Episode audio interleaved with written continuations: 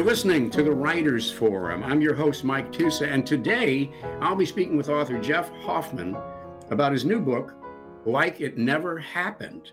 Jeff's writings have appeared in The Sun, in Publishers Weekly, and other magazines, and he's the winner of the Madison Review's Chris O'Malley Prize in Fiction, and he was a finalist for the Missouri Review's Jeffrey E. Smith Editor's Prize. Welcome to the show, Jeff. Thank you, Michael. I appreciate you having me. All right. Well, you know, I read a little bit of your bio and and your connection back to books as a whole, and that goes back to your father, Bob Hoffmann, right? It does. Talk it a little bit about that. So, um, my father would the first thing he did for me as a as a writer was uh, both my mother and my father um, chose to uh, not buy a TV when our our television broke, and I was in second grade and living in St. Louis, and uh, St. Louis winters can be cold enough that there's really nothing else to do except read a book when you don't have a TV. So I they told us that all all three of the kids had to be on the honor roll at the same quarter, and that took us about two years to put together.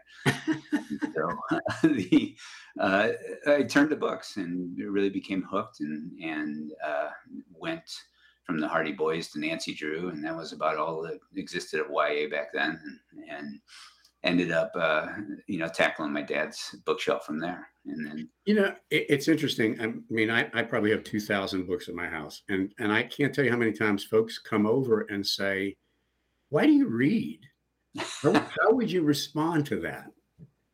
You know, I, I think that the interesting thing about reading is it's the medium that allows you into the subject subjectivity of somebody else um, more deeply than anybody anything else. Um, if you watch a a TV show or a movie. Um, it's you know without the the uh, kind of the Wonder Years narration, which can get really annoying after a while.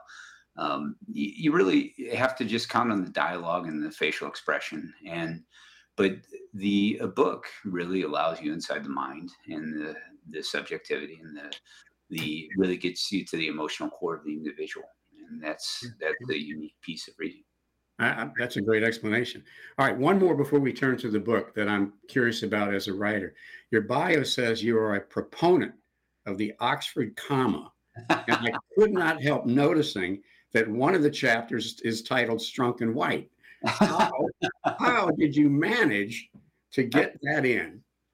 Well, you know, one of the uh, one of the uh, characters was uh, a um, a journalist, right? And you know, Strunk and White, uh, and White. I'm sorry. Um, when I came across that, you know, I don't know, 15, 20 years ago, it just was so concise, so clear, and so um, so beautifully written.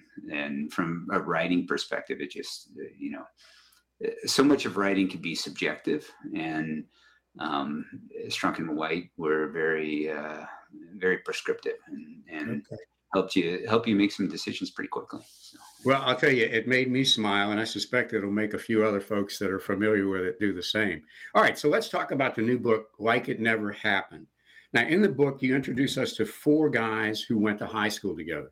You know, this is a universal theme so many people can identify with, at least part of it, not not the crime at the center, but the rest of it. Right. Um, Tommy, Malcolm, Henry, and Kevin. But they haven't seen much of each other over the years. Did you start the book with character ideas or with a plot idea? You know, I started I started with a the characters and a problem, right? The I I knew I, I knew that the characters did what they did in the Burger King parking lot, right? And I knew that I was going to start when they were 50 and um, you know that, that that they were going to be confronted with the uh, the crime that they got away with and um, and, and, from there, it you know that that's that's the kernel. That's the the the place I started. But you know, the, those characters were still skeletons at that point. And I had to write my way to the characters, and I had to write my way to the plot. And very quickly, I learned that the crime that happened in that uh, that Burger King parking lot so long ago was just the kind of the, I think of it kind of as the maypole, um, and wrapped around that maypole are the the uh, the dramas that have evolved in the lives of the each of the each of the individuals over the last uh, and their families really um, over the last 30 years. And and that's where the really real story uh, is for me right? It's the it's the effect and the rot and the uh, um, the regret uh, associated with that secret uh, with that lack of accountability and with that um, the the lies that they have told their their families yeah and it's a, it's fascinating. Now i have to ask this question too. Are you an outliner or are you what some people call a pantser? You know fly by the seat of your pants. I fly by the seat of my pants. I, I have to, you know, I I I write to find out who the characters are, and I the characters then tell me the story, and then the story defines the characters, and it's terribly inefficient. It's it's a, oh. a very circular process, but it's the it's the one that I've found works for me. All right. Well, you touched on something that I normally would ask towards the end, but let me ask it now. A lot of authors will tell me that if they create good characters, the characters help write the story. In fact, right. I had I had one guy. This sounds psychotic. I had one author say, "Sometimes my characters will say, no, I'm not going to do that." Right? Have you had that experience where you started down the path with a character, maybe even in this book, and then, eh, you know, that's just not going to work for that character? Yeah, you know, I, I, I there, there's always dead ends um, and thrown away chapters, and you know, I, I think the better the the way I think about it is that the the characters lead me to the story, right? And the characters, when when they're well formed, they can only act in certain ways, and uh, or fully formed. Um, they can only act in certain ways, and and they they are they might uh, if if I try to get them to act in ways that are inconsistent with their character, then they they buck against that, and it just doesn't read, and I throw it away. Um, okay, all right. Now in the book, and I thought this worked really well. The chapters alternate from character to character a lot did you write chapters for one character and then another, or did you actually write it going back and forth between the characters? I, wrote it back back and forth between the characters, largely because I, I was learning what the story was, right? And you know, I, I use that that switch to build suspense as well, right? And I my my my I, I, tend to write 1500 words a day and those chapters end up being about 1500 words right um, and uh, the but but the the uh, it's it's continuous and and um, you know follows follows the line of the book rather than than following the line of. It does a great job of explaining who the characters are because you're interested in one and then you're interested in the next. I thought it worked really well. Now we mentioned this already in the book. There is a crime from many years before that's kind of at the heart of the, the mm-hmm. friendship between the four and um, you know, the crime is like a pebble tossed, tossed in a pond, you know, and the ripples uh, are explored in the book. And it affects each of their lives differently. Talk about that process because I thought that was fascinating and very something everybody can identify with how each person was affected differently. Right, and eh, you know, I, th- I think it's worth mentioning these were just eh, they, they were they were normal eighteen year old boys, right? That were not out looking for a fight and not not out looking for to, to kill somebody and, and things went terribly wrong. And it's it's something that happens in parking lots all over America every Friday and Saturday night right? And yeah. and the um, the, the thing that I, I set out to explore was wh- how did each of these individuals um, how did they react to what they had done? And you know I think you know Malcolm um, is is he's the the cold uh, corporate lawyer who who ret- retreats into his work and blocks out his family, um, and you know blocks out what he feels is the you know the kind of the evil nature um, within him that he's worried about inflicting upon his family. Henry becomes a, a tissue broker and um, and ends up you know renting torsos to. Uh, uh, medical uh, device manufacturers, which is uh, its own pretty direct uh, correlation with with what he's done, right? And then, you know, Tommy, um, yeah, Tommy's probably the one that that uh, you know outwardly is affected the least, but I think he's uh, inwardly affected by the guilt. His wife is a prosecutor, um, which comes into play um, later on in the book, but um, he never told her, and he regrets that he never told her, and um, knows that his marriage is at stake every time the uh, as as the the secret uh, bubbles to the surface and so he's he's more racked by guilt and regret and and than the other two, I think. And then you have Henry. Well, yeah, Henry was a tissue broker. And oh, I'm sorry, I got my names mixed up. You have uh, Kevin. Kevin. I'm sorry. Right. Um, sometimes I forget about Kevin because Kevin's the one that died at the beginning of the book, yeah. right? And brought him back together.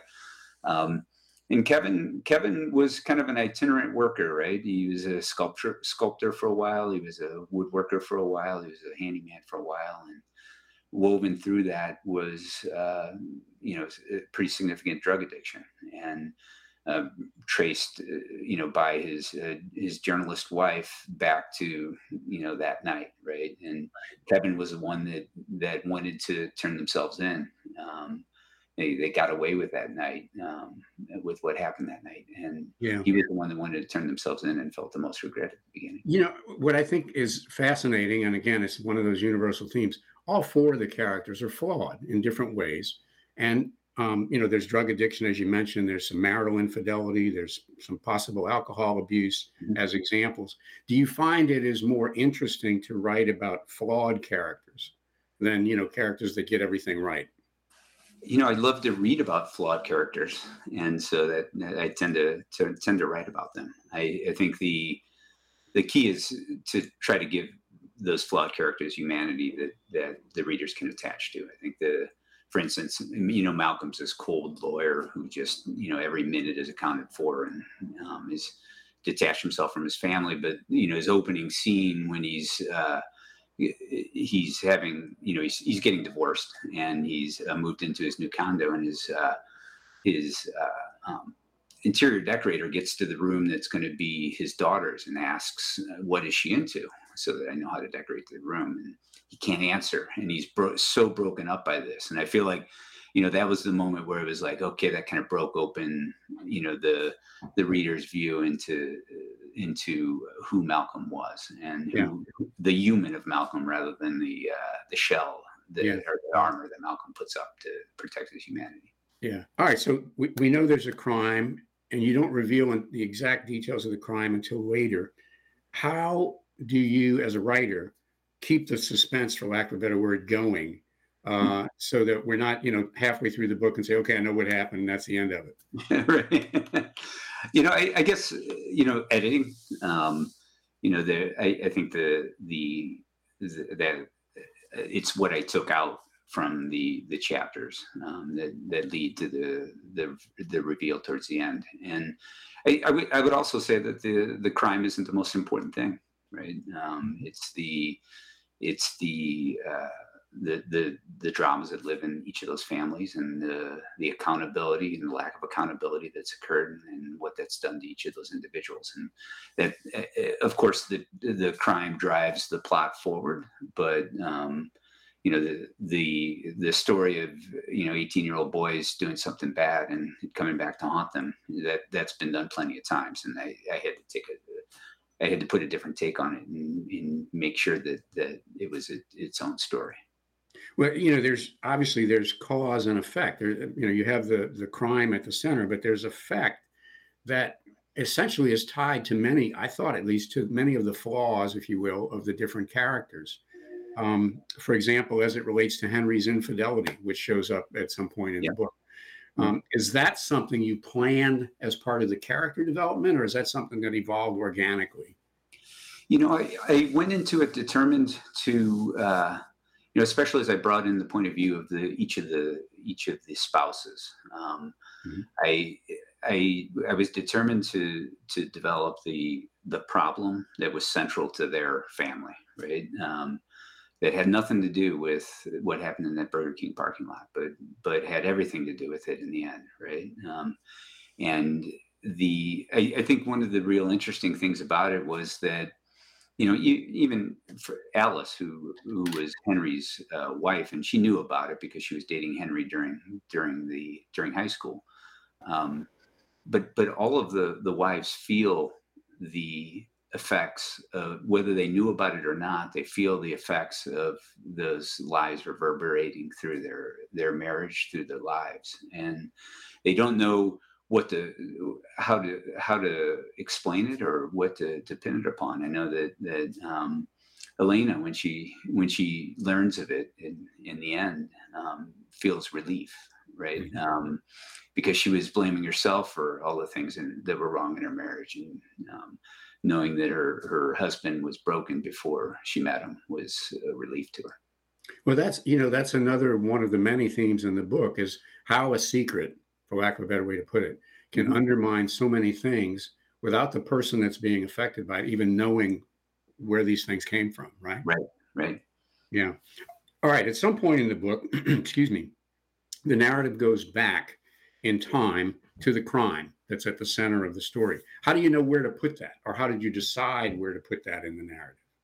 Yeah, you, know, I had to put it deep enough into the book to, you know, keep the suspense. Um, but you know, it, it I, I, didn't put it. I, I, think it's probably about halfway, right? Um, and I, be, because the there there's nothing terribly unique about this crime, right? It's like I said, it's a it's banal in in in um, in a terrifying way, right? Um, and the uh, so I, I, I didn't want to to keep referencing it and and uh, trying to build suspense around a, a, crime that was banal in a terrifying way, right? Um, so I, I, I chose the middle of the book and then um, you know sent the sent the boys south to to Florida to you know for a, a dose of accountability, um, yeah, a little bit you know closer to the climax of the book, right?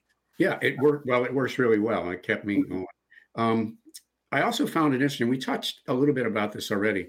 That it also raises the question. Here's another one of those little themes, if you will. How much of one's past should you share with your partner? Right. Right. That's that's also involved in this as it relates to the folks who are married, and um, some of the four guys had done so, some hadn't. Um, yeah. Is that something you also decided at the outset, or is that something that evolved organically? You know, I didn't even think about that until you just asked that question. Um, okay. Um, I, I, think that I, I what, what I did once is I, I wanted each of the each of the individuals to react differently, right? I wanted to explore the different ways that that that that uh, that trauma and that lack of accountability and that um, that uh, you know the the you know the the uh, their inability to to tell the truth or their unwillingness to tell the truth, how that affected them each. Um, but I, I, I, wanted to show it in different ways, so um, each one of them sees it, you know, experiences that in a different way. But um, beyond that, I didn't give it Okay. Thought. Well, it struck me. Maybe that says more about me than anything else. I don't know, but like me.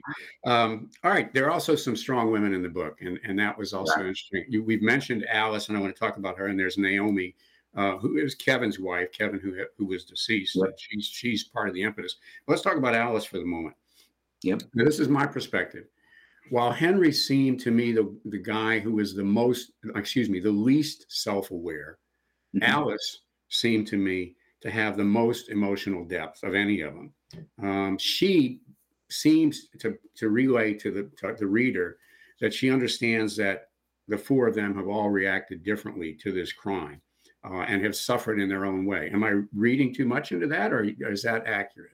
That's accurate. I think um, she uh, she struggles with some of what Henry has has done to her um, since then, and his inability to hold himself to account um, in relation to that. But I think that she's very aware. You know, there's that scene with Naomi at the end um, where they're, they're talking on the phone, and she's, uh, you know, holding um, Naomi accountable to, to a certain degree, right? And um, she, you know, she she helps her understand what what impact this has had on everybody, right? That yeah. there were no that there were no winners and everybody was a loser in that parking lot. And, yeah. Um, yeah.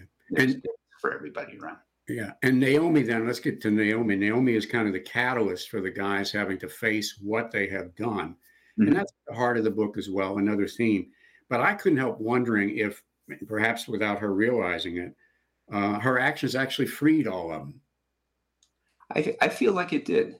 Uh, the certainly Tommy, Mm-hmm. Um, I would I would say, uh, you know, Malcolm in in uh, a certain way, right? Um, I, I think on a on, on, a personal level, he became free, if, if, not on a physical level. And the, um, you know, Henry, I think, became more honest with himself um, and became more self-aware um, as he was forced to confront um, what happened, right? And you know, Naomi, uh, that certainly wasn't her goal as she set out to um, hold them accountable. She was she felt like these uh, these three men had caused the death and all the pain that led to the death of her husband, and and she was determined to make them pay for that. And um, you know, I think she served as you know, you know, until until you started to see inside of her her subjectivity and, and see things from her point of view. Um,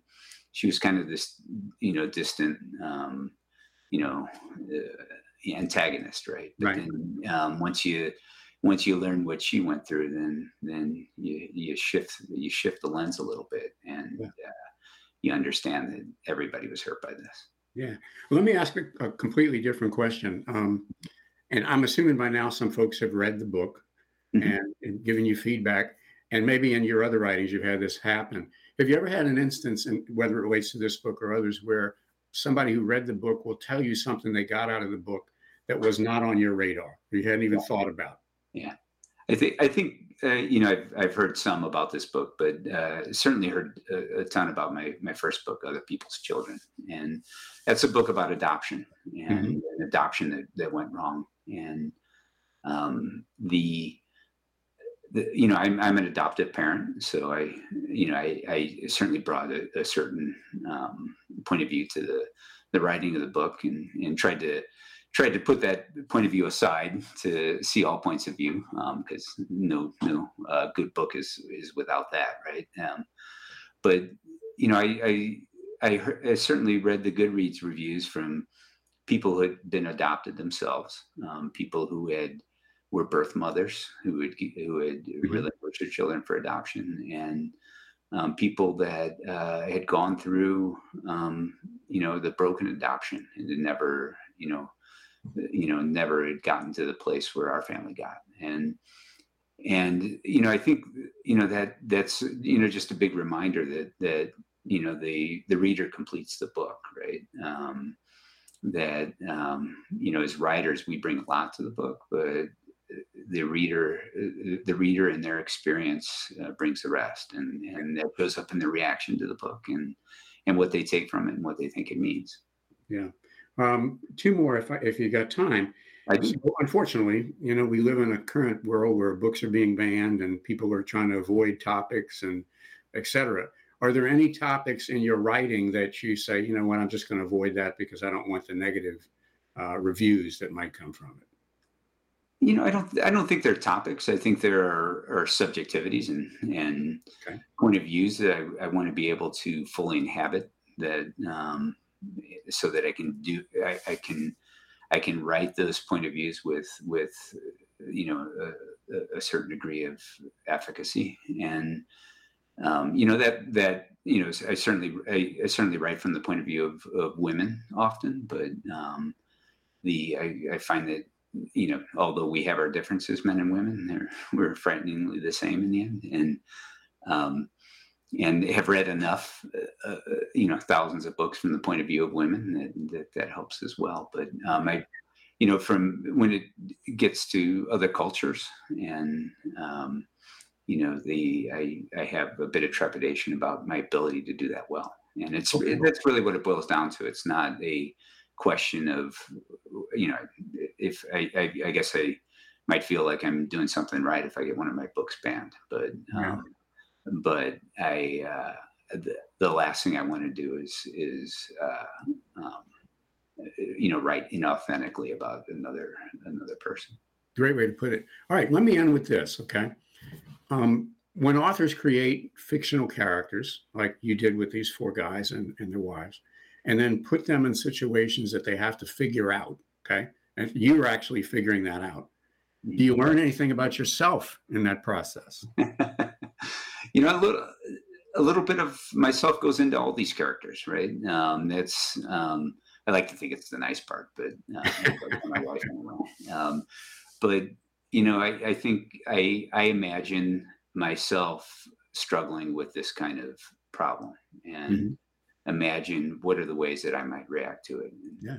and negatively as well as positively, and um, and try to you know try to sort through that as as I'm creating these characters because you know none of this comes from from thin air, right? And none of it gets modeled, or very little of it gets modeled off of real people. It um, has to come from my imagination, and um, so therefore I'm, I'm I'm sorting through the you know my take on on how a character like that might react, and yeah. and I I learn how I might react, I guess, when as I do that. Well, you know, and I think that in the book, and I'll just end with this before doing the outro. I think that's what a lot of people will do. They will read it and think, "How would I have? You know, which of these characters would I be, and right. how and how would I have reacted? Maybe different, maybe like one of them in particular."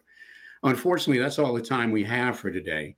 You've been listening to the Writers Forum, and I've been speaking with author Jeff Hoffmann about his new book, Like It Never Happened. It's a good one, folks. You should pick it up. Jeff, is there a website or a social media site that folks can go to to learn more about you and to learn more about your books? My website is jeffhoffmannwrites.com. It's with two N's on Hoffmann. And it uh, links to uh, my social. Um, spend most of my time on Instagram and Facebook. So.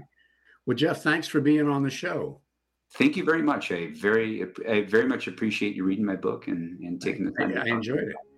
Folks, music for the show was provided by Valerie Hunt Jester. The show is produced by our very, very own Del Agnew. Tune in next Tuesday at four o'clock or Wednesday at five thirty in the morning for the next segment of the Writers Forum.